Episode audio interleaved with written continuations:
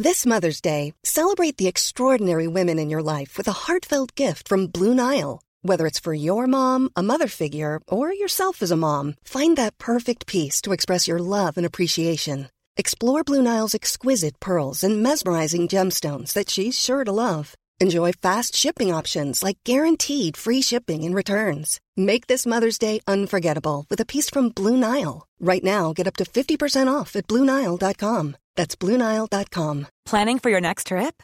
Elevate your travel style with Quince. Quince has all the jet setting essentials you'll want for your next getaway, like European linen, premium luggage options, buttery soft Italian leather bags, and so much more. And is all priced at 50 to 80% less than similar brands. Plus, Quince only works with factories that use safe and ethical manufacturing practices.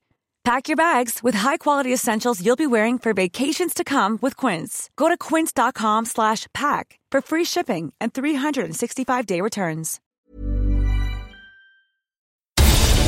Hey, welcome to the Horse Hour podcast. I'm Amy Stevenson. Now, this is a special episode because you would have heard of the horrific things that have been happening in New Zealand over the last week. There was a huge earthquake of a magnitude of 7.5, and since then, there have been ongoing aftershocks, lots and lots of mini earthquakes. And we're going to talk to Demelza Leslie, who lives in New Zealand. She's based in Wellington. She has horses and she uses Horse Hour. So she was tweeting us earlier on in the week about the floods and the hard time that she's having. So we're going to hear from Demelza about what's it like being in New Zealand at the moment and what was it like being in the earthquake. This is Horse Hour.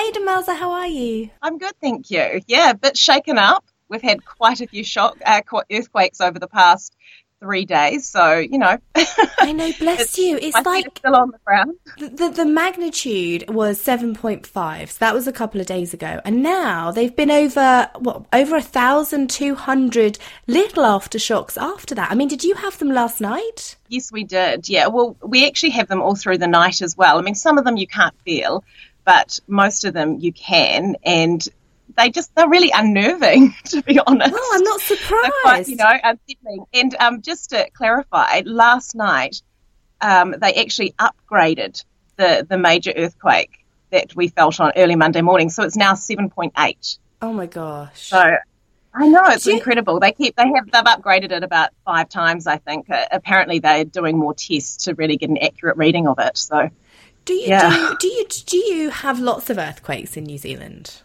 Is it like a regular uh, thing? well, uh, probably compared with a lot of other countries, yes, they are a regular thing.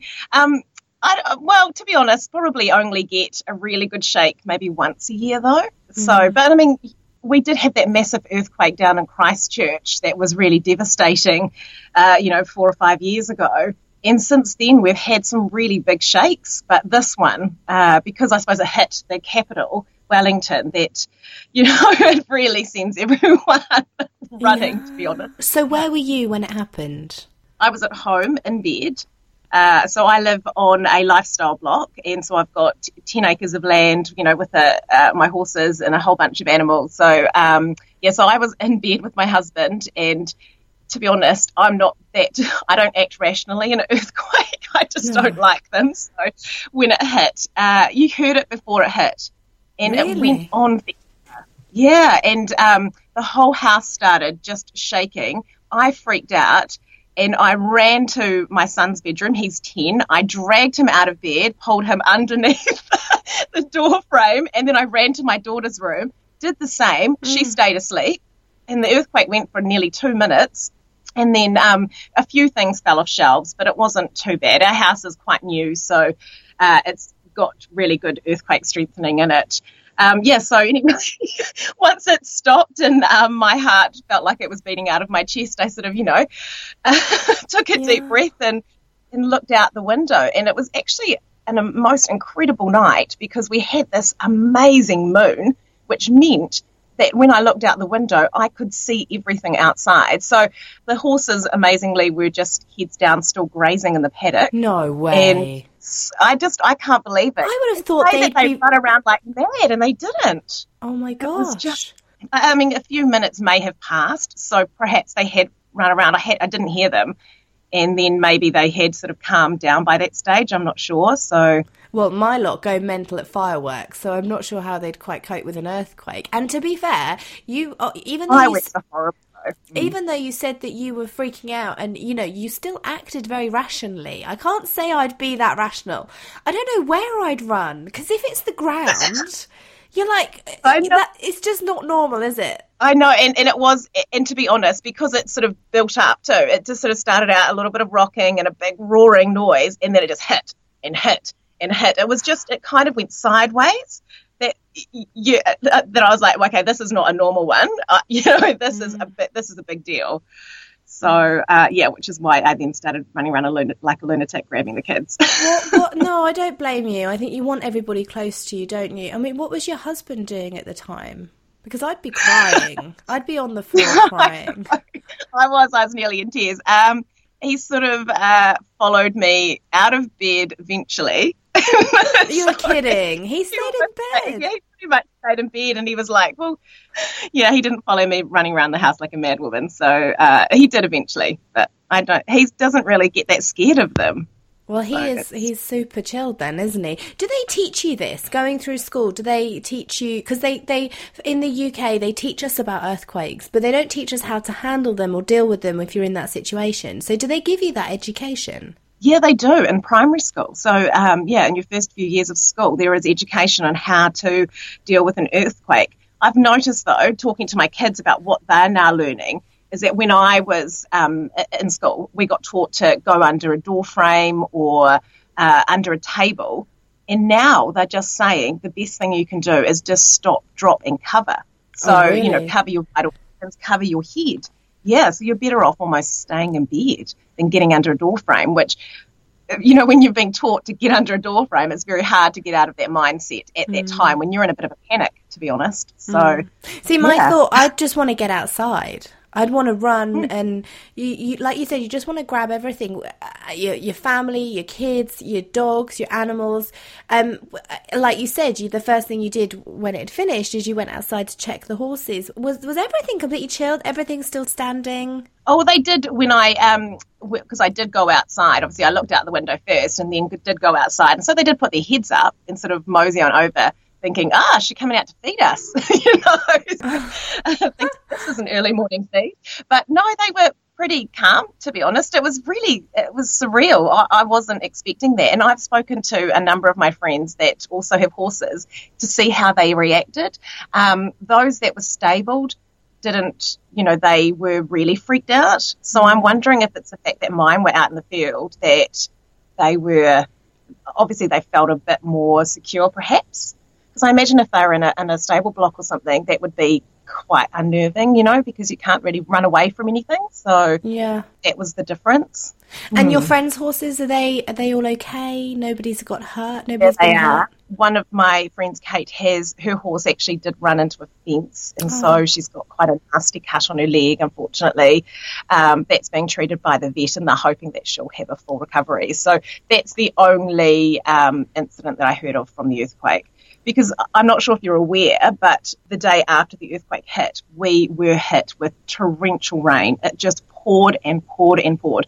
It's supposed to be spring here, but it's been incredibly wet, like a lot wetter than it was in winter. And so then we've also been dealing with floods, and that's been almost way worse because you know, I live in a, um, a valley that's quite low lying. My property was fine, but a number of um, my neighbours and, and friends have had, you know, had to move their stock or horses to higher ground. They've lost fence lines because streams and rivers broke their, their banks and, or couldn't get home because there were so many slips. Oh. Uh, so yeah, there's been like a hundred thousand mudslides, hasn't there? I know it's incredible, and to top it off, um, I've got lots of friends that live on the, the Kapiti coast, mm-hmm. which is just um, it's it, I'm um, I'm kind of on the east side of Wellington, if you like, and that's more the, the west coast. And um, they had a tornado rip through their paddocks and everything. I, I kid you not. And apparently, it missed just missed with the Waikanae Equestrian Park just missed their show jumping course that they had just set up. So, oh my um, gosh. Talk about everything handing down on New Zealand. Somebody's done something really bad there. I know. I, am not quite sure who did it or what it oh. was. But so your friend then that um, that had the tornado go through, how how did she deal with that? Is she okay? Are the animals okay? Yeah, no, they're fine. Thankfully, it, it went um, around their house. It went through quite a few neighbouring properties. It did take out uh, several fences, and it's not unusual for a tornado to go through that area, but they do only happen probably once every five or ten years. Mm. So, um, but I mean, it's not something you know is going to happen. You all of a sudden probably just hear a big roaring noise and, you know, see the destruction that follows it. Yeah, so no, um, thankfully, not that I've heard of, there's been no um, animals or, or people hurt from that. Oh, that's really good because they're not like they're, they're not like the big tornadoes that you'd see in America. They're, they're you know they're they're a lot smaller in size. Mm. And what about the tsunami? We heard there was a threat of a tsunami hitting you guys too. I forgot about that. Yeah, gosh, so much has happened since the earthquake. Yes, that's right. Um, so they had hundreds or probably thousands of people evacuate their homes in the early hours of Monday morning here because of the threat of, of a tsunami. Because initially they said there was no threat, and then about maybe an hour and a half after the earthquake hit, all of a sudden the sirens started going off and everyone had to, who was near the water, had to go to higher ground. Mm. So there were gridlock, you know, vehicles trying to get to the hills. I mean, luckily Wellington has lots of hills, so um, it didn't take them very much to drive to them. But yes, no, there were thousands of people camped out in their cars or bunking into other people's homes. I had my cousin and her family come to our house. Um, we had no power. Uh, as soon as the earthquake hit, our power was knocked out. Um, we were one of probably thousands of houses that had their power knocked out. It wasn't restored till, so the earthquake happened just after midnight on Monday morning, and our, our power was restored about three o'clock in the afternoon the next day. Do you know, I'd say that's quite good of the government to be able to get that done so quickly because think of all mm. those homes you know actually you know 24 hours isn't although it's awful going through not having power that's yeah. quite quick yeah. to get the, get it all back on and running again isn't it but again going back to the horses so like people did anybody have animals in when they were evacuated because of the tsunami because would you be able to take your animals with you you just it i'm just shocked yeah, by the whole thing most of the areas that were evacuated from the tsunami were all residential areas, so mm. they, I imagine, uh, bundled up their dog, you know, pet dogs or cats if they could actually find them, um, and, and, put them in the cars with them. But um, some, thankfully, uh, most of our rural properties here are um, a little bit further away from the coastline. Oh, so okay. that's good. Yeah. Otherwise, it would have been a worrying time. I'm not sure. I'd have to hitch up the horse float, chuck them on. yeah, I know. Bless yeah. you. So it's a, a lot. It's all going on in New Zealand at the moment. And, and then the latest that we've heard is that there's this big building, a big high rise building in Wellington that might collapse. Yes, uh, there's actually a number of well, 60 were um, were closed yesterday while they assessed them for earthquake damage, and uh, people weren't allowed back in them. And there's one, yes, that's on the verge of perhaps falling down in the next major earthquake. So they have decided this morning they're going to demolish it. Mm. And then also there are, I think, maybe a dozen other businesses that are not allowed back, and that includes our defence headquarters in Wellington. And their building is only four years old, oh, so no. they're not for maybe up to a year it's going to take to fix it. Oh my gosh! It's incredible. But do you know what? I mean, some of the footage that we've seen is um, there's there's this famous video of the there are two cows and a little calf, and they were filmed on top of a tiny pillar of land. Have you seen that? And the good news is they've been oh, rescued. Everywhere. I know they have. They so they built a a wee trench down from. Um, so you know you saw that um, bit of earth just isolated, and obviously mm. they were sort of marooned or island on that bit of earth. And so they built a, a trench so they were able to sort of move the stock down. So it's almost like a massive slide for them. so, mm. yeah, they managed to get them out because I was, I, um, well, a number of us were worried how they were going to be able to be rescued because they were beef stock and not well handled dairy stock that they would have probably been really flighty if you'd taken a helicopter or anything near them, you know. So mm. it's you know, with a mother and calf, she would have been really protective too. So Bless them, but they've been yeah. saved. So I should imagine there's quite a few rescue operations going on at the moment. I mean, sadly, we've oh. heard that two people have died, which is really sad, and quite a few people. They were old. Um, those um, sorry, just that those deaths occurred in really old farmhouses, so they were like more well for New Zealand it's quite old, but more than hundred years old. So um, yeah, a lot number of those did collapse in, in the rural areas down in Kaikoura, which is the, the top of the South Island, and we've had a massive rescue effort. We are just about to celebrate our 75th anniversary of our navy. And so we've got ships over, warships from the US, Canada, Australia, I'm actually not sure if um, the UK is sending one over, but um, they're helping with the rescue effort. They've all just gone down to that coastline um, because the town of Kaikoura, which is like a tourist town, farming town, has been completely cut off. All the roads, I think it's going to take oh, months to get them cleared. Um, so all these tourists were stuck there. So they've sent the, the Navy frigates down and they did this massive rescue effort yesterday and, and um, put hundreds of tourists onto the Navy ships and have just um, been able to um, get them out basically because yeah. there's no running water. There's sewage, there's, yeah, it's everything's been quite devastated in that area in particular because that was really the epicenter of the earthquake. Most people focus on Wellington because it is our capital and that's, you know, where the big part of the population is that you know you forget about these sort of smaller rural areas that really they've been absolutely devastated. You know, there's lots of dairy farms that can't milk their cows because they've got no power and you know and, and, no water and things like that. So I imagine there's probably a number of um, equestrian farms in there too that um, I imagine are kind of quite isolated and, and cut off too because there's a number of riders in that area. Well, we need to know so that we can offer any support. I mean, I don't know what we could do, but you know, we, we luckily well, thank you for using Horse Hour. That's how we found you, Demelza, because you were saying, "Oh, I've got all this flooding at the moment," uh, when we were talking on Twitter, and um, and so yeah, no, let us know. Tell tell your friends, people, you know, use Horse Hour, and we will offer any support we can. I'm sure we can donate some money, and I don't mind shipping out some rugs if you need some rugs, whatever you guys need. Then then we're here to help you definitely. Um, and just interestingly, I know it's it's not horse related, but you are a political reporter. Uh, yeah, so I'm a, I'm senior political reporter for Radio New Zealand, which is our national broadcaster. Yeah, which, yeah. this is what made me laugh. So the New Zealand Prime Minister John Key revealed he missed a call from the US President elect Donald Trump because he was dealing with the aftermath of the earthquake. And that just made me laugh so much. What What's everybody saying? Yeah, we all that? laughed as well. We said that, and, and um, we were like, Prime Minister, are you are you ignoring the US President elect's calls? so, I know it was very funny actually. They have since spoken, so but uh, yes, no, he did. I think he missed like maybe two or three calls from him. Oh my god! So he called again and again, did he? When he couldn't get through the first time. That's as bad as your mum calling. And you know when you can't talk because you're busy, and they just keep calling. You're like, I will call you back when I'm free. I know. I love it. So, what are your guys' thoughts on on Trump taking the uh, presidency? Then, to be honest, we were all a bit shocked.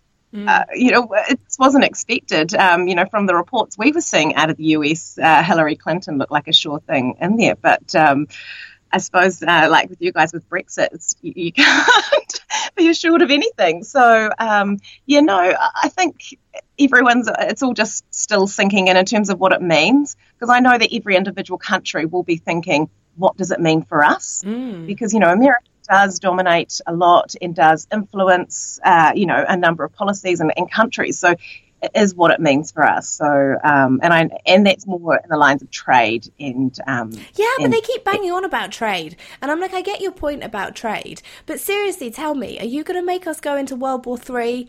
Because right now, yeah. I can't handle that. No, neither can I. Thankfully, I, well, I just have to say that I'm glad I'm in little old New Zealand. We're quite isolated. you don't have any dramas out there, do you? Uh, yeah, I mean, come to us if you want an earthquake, but some flooding.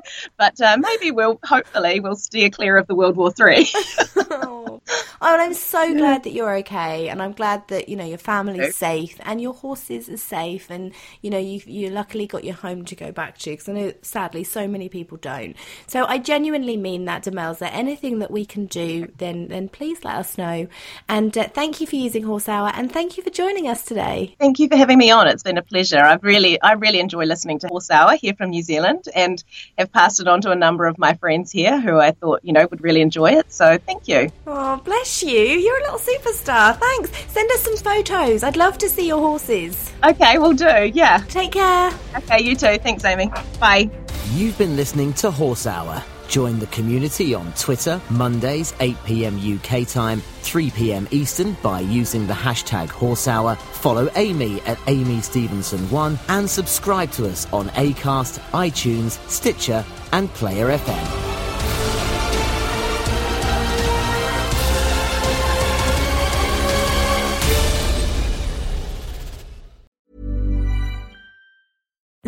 Being a little extra can be a bit much, but when it comes to healthcare, it pays to be extra. And United Healthcare makes it easy with Health Protector Guard fixed indemnity insurance plans. Underwritten by Golden Rule Insurance Company, they supplement your primary plan, helping you manage out of pocket costs without the usual requirements and restrictions like deductibles and enrollment periods. So when it comes to covering your medical bills, you can feel good about being a little extra. Visit uh1.com to find the Health Protector Guard plan for you. Even when we're on a budget, we still deserve nice things. Quince is a place to scoop up stunning high end goods for 50 to 80% less than similar brands. They have buttery soft cashmere sweaters starting at $50, luxurious Italian leather bags, and so much more. Plus, Quince only works with factories that use safe, ethical, and responsible manufacturing. Get the high-end goods you'll love without the high price tag with Quince. Go to quince.com/style for free shipping and 365-day returns.